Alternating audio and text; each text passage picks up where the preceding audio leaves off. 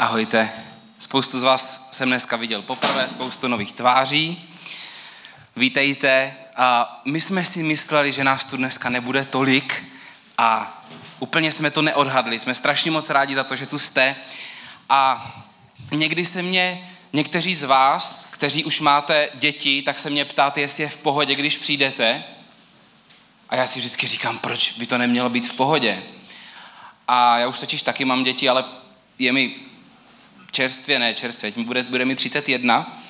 A uvědomuji si, že někdy to může, tady spousta, vepředu spousta mladých lidí, někdy to může působit jako, že jsme taková mládežnická církev. Já vám chci říct, že nejsme mládežnická církev, že jsme církev pro všechny generace a směřujeme tam, chceme být církev pro všechny generace, pro rodiny, pro lidi ve středním věku, pro lidi mladší i pro lidi starší. Záleží, jak se cítíte, prosím vás, to se neurčuje věkem, to se spíš, spíš tak někde jako vevnitř je eh, v nás.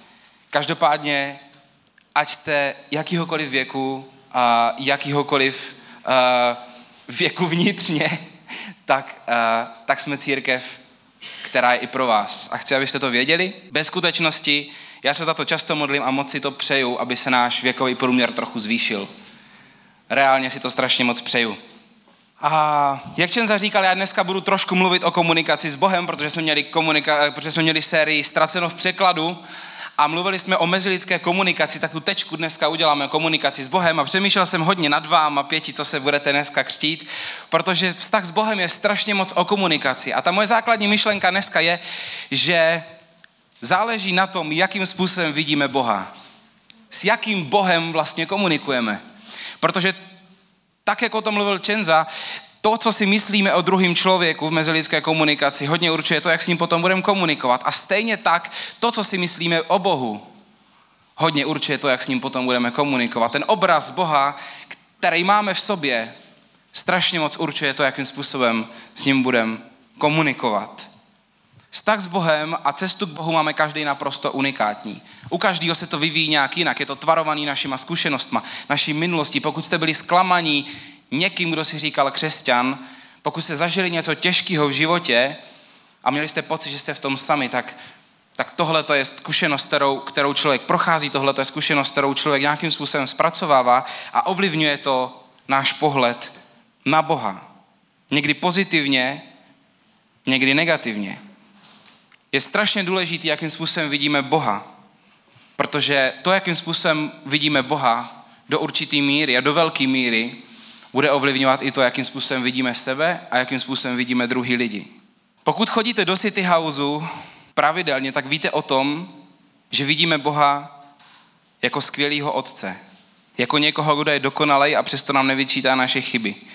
Jako někoho, kdo, nám, kdo nás bezpodmínečně přijímá. Jako někoho, kdo nám nebe radost, ale dává nám ji.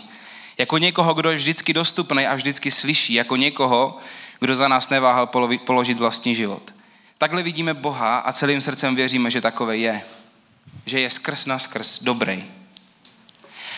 Ale pořád je to nekonečný Bůh, pořád je to svatý Bůh, pořád je to Bůh, který nás natolik přesahuje, že nemá smysl se snažit mu ve všem rozumět, protože to prostě není možný. A pořád je to Bůh, který jehož slova věříme, že tvořili tenhle vesmír. A jeho slova nejde překrucovat, nejde k ním nic přidat a nefunguje mu dávat role. A já dneska budu mluvit o, o rolích, který můžeme někdy dávat Pánu Bohu a o tom, že on je nikdy hrát nebude. Víte, Ježíš je často označovaný jako zachránce. On opravdu je zachránce, ale problém je s tím, co my lidi vidíme pod pojmem zachránce. Ježíš, když přišel jako člověk, narodil se jako mimino před dvěma tisíci lety v tehdejší Palestině, tak, eh, tak se po nějakých, nějakých eh, zhruba necelých 30 letech začal veřejně sloužit a poměrně rychle se dostal do povědomí lidí. Ta provincie tehdy nebyla, nebyla velká, patřila pod římskou říši.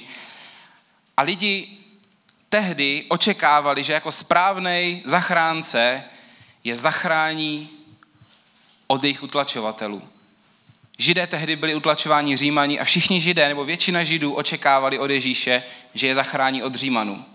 Když se řekne zachránce, tak my si většinou jako lidi si jako první věci představíme, že to je někdo, kdo nás vysvobodí z našeho nekomfortu.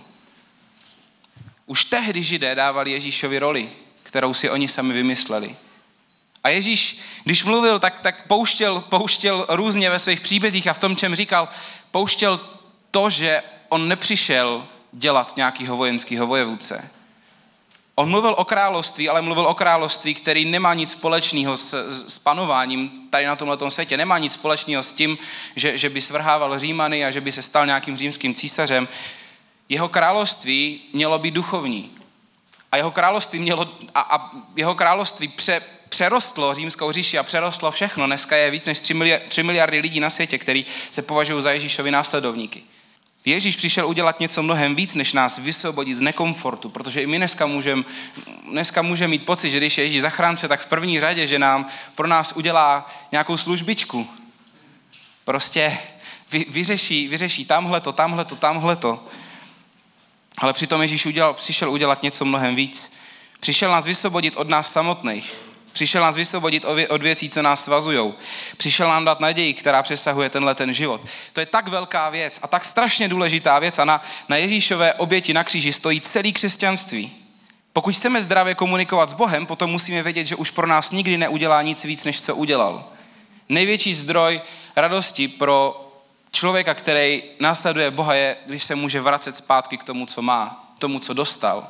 Může se vracet v postoji vděčnosti k tomu, co se stalo, ale tam člověk tam musí pochopit. Tomu musí dojít člověk. To musí prožít. To se nedá racionálně vysvětlit. To musíte prožít každý sám. Co se reálně stalo? Stalo, když Ježíš položil svůj život za každého člověka a za mě osobně. Co to znamená pro mě? Pokud pro nás bude málo, že, že máme možnost žít úplně nový život s ním, že jsme se stali božíma dětma, synem, dcerou, což je něco úplně jiného než, než chladný vztah nějakého božího služebníka. Je to úplně jiná dimenze. Najednou je Bůh otec, najednou je to vztah. Najednou to není, najednou to není obchod, najednou to není nějaká, já tě poprosím, ty mi dáš, najednou je to vztah, je to úplně něco jiného. Najednou je to strašně osobní. Pokud tohle to jakoby bude někde na pozadí, bude to málo, tak nikdy nebudeme spokojení. A možná potom budeme mít ty tendence, stejně jako Židi, očekávat od Boha, že nás hlavně vysvobodí z našeho nekomfortu, že nás vysvobodí od našich římanů. Cokoliv ti, naši, cokoliv ti římani můžou být v našem životě. A že nám udělá lepší život.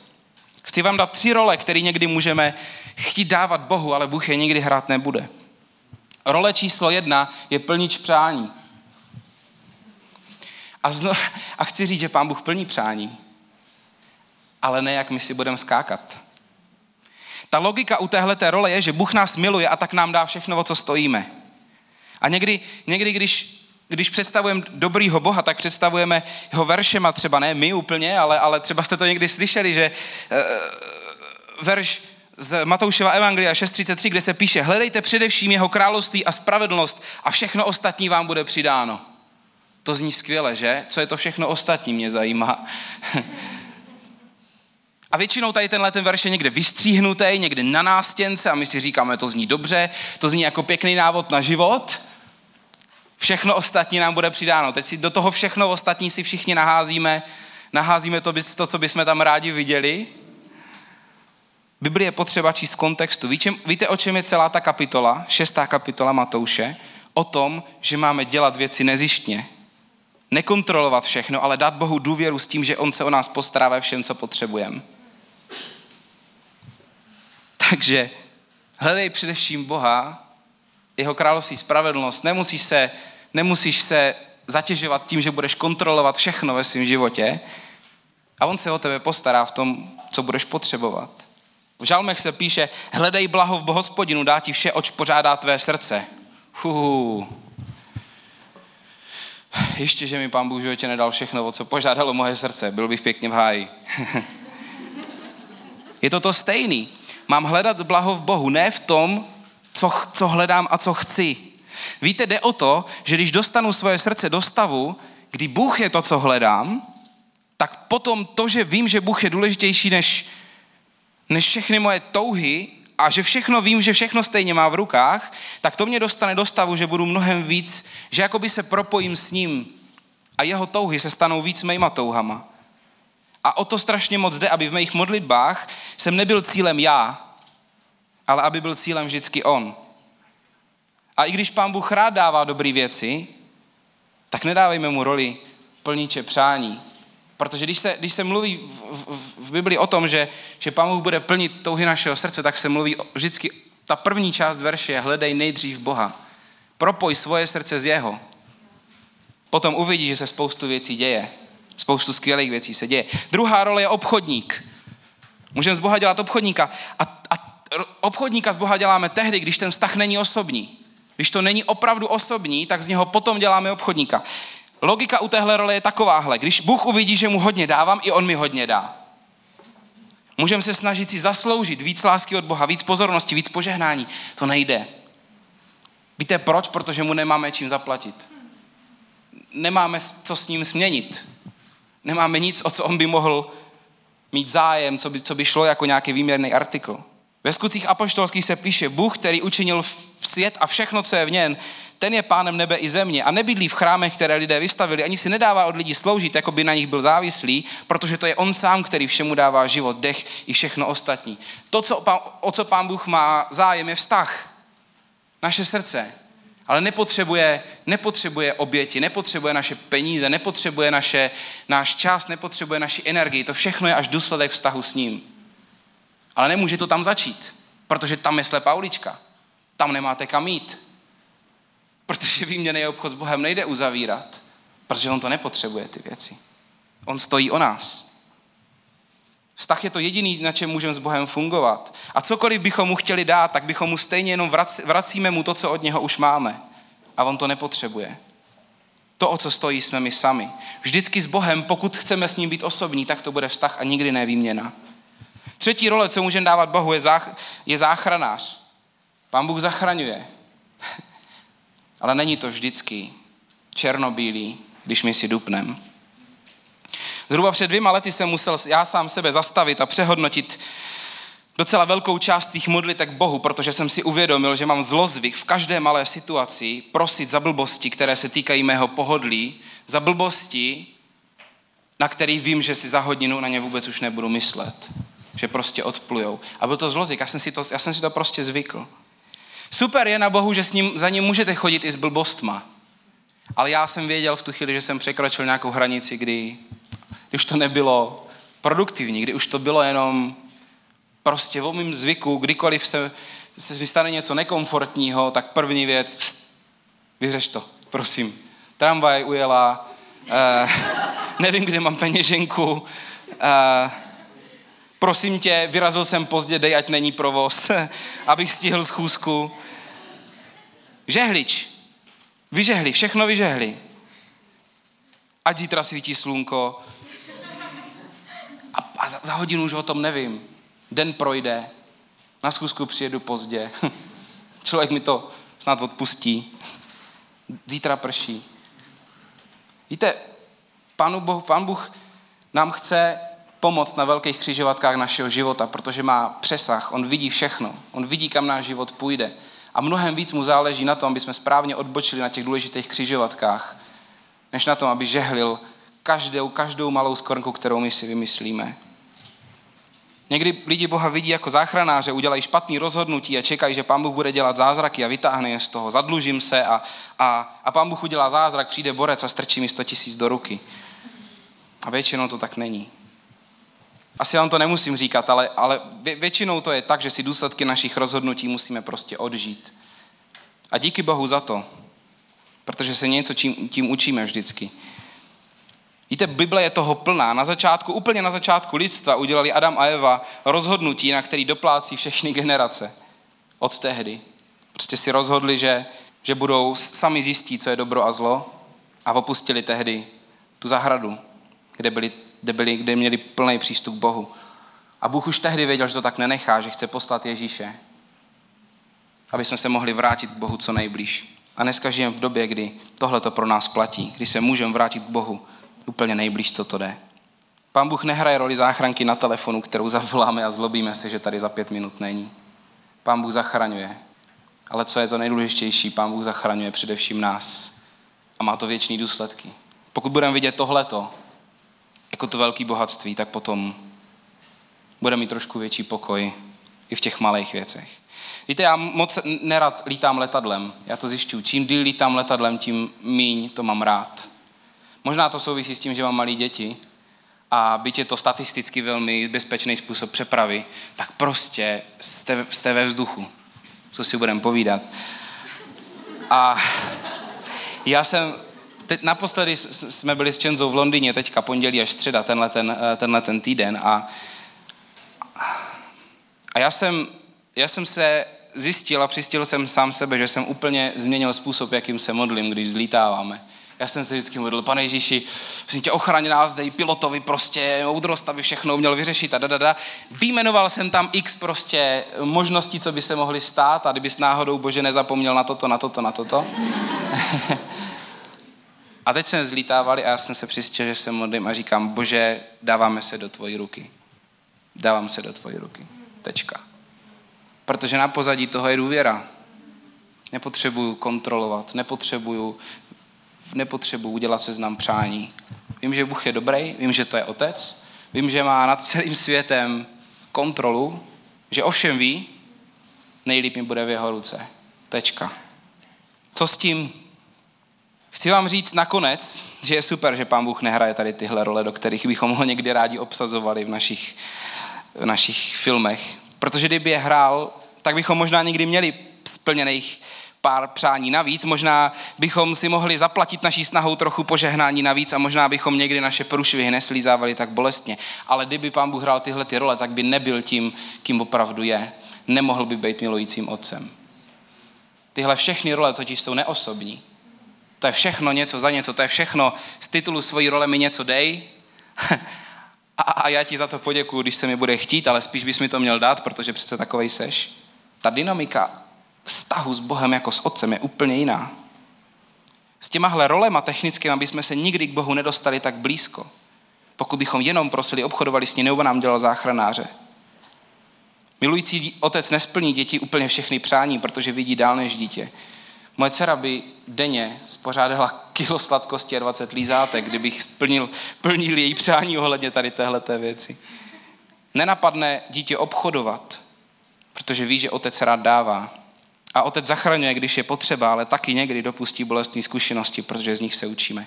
Role jsou o zisku, ale vztah je o důvěře. Důvěra je strašně důležitá. V Biblii se píše, že bez důvěru není možný se líbit Bohu. Důvěra je to základní, základní věc v modlitbě, v komunikaci s Bohem. Celý to postavit na důvěře. Celý to postavit na důvěře v Boha. Pokud ji nemáte, tak oni proste Boha. Řekněte mu, řekne, Bože, sorry, já, já ti nedůvěřuju. Řekněte mu proč. Pán Bůh to nejlíp ví a s Pánem Bohem nejvíc má smysl mluvit upřímně. Když víme, kým Bůh je, tak nás nenapadne jenom hromadit přáníčka, protože víme, že Pán Bůh všechny naše přání zná a taky vidí za ně a vidí, na čem v životě nejvíc záleží a to nám chce dát. Chce nám pomoct na velkých křižovatkách v životě.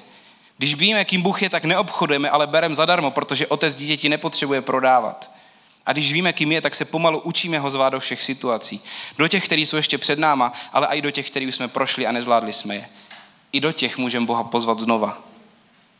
A ve skutečnosti, pokud je vám těžko, tak jste v nejlepším období pro budování důvěry s Bohem.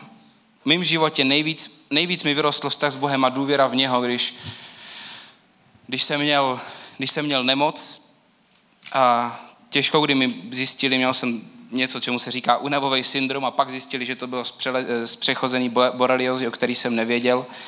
A asi tři čtvrtě roku jsem chodil spát unavený, budil se unavený. Po půlhodinovém rozhovoru jsem musel si chodit lehnout.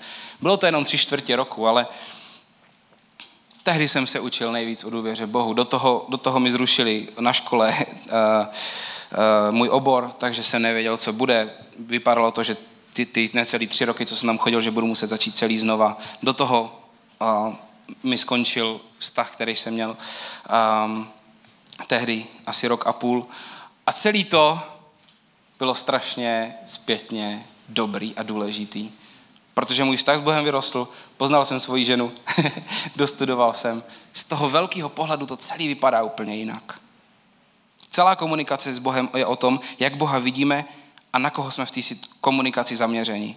Jestli na nás, anebo na, na vztah s ním. Tak vám přeju, když budete komunikovat s Bohem, ať jste zaměření mnohem víc na něho, než na sebe. A ať komunikujete na bázi důvěry. A potom zjistíte, že na, najednou možná dost přání je splněných, máte se dobře a pan Bůh vás i občas vytáhne z nějakého toho průšvihu. Přeju vám, abyste poznávali milujícího Otce v komunikaci s ním. Díky.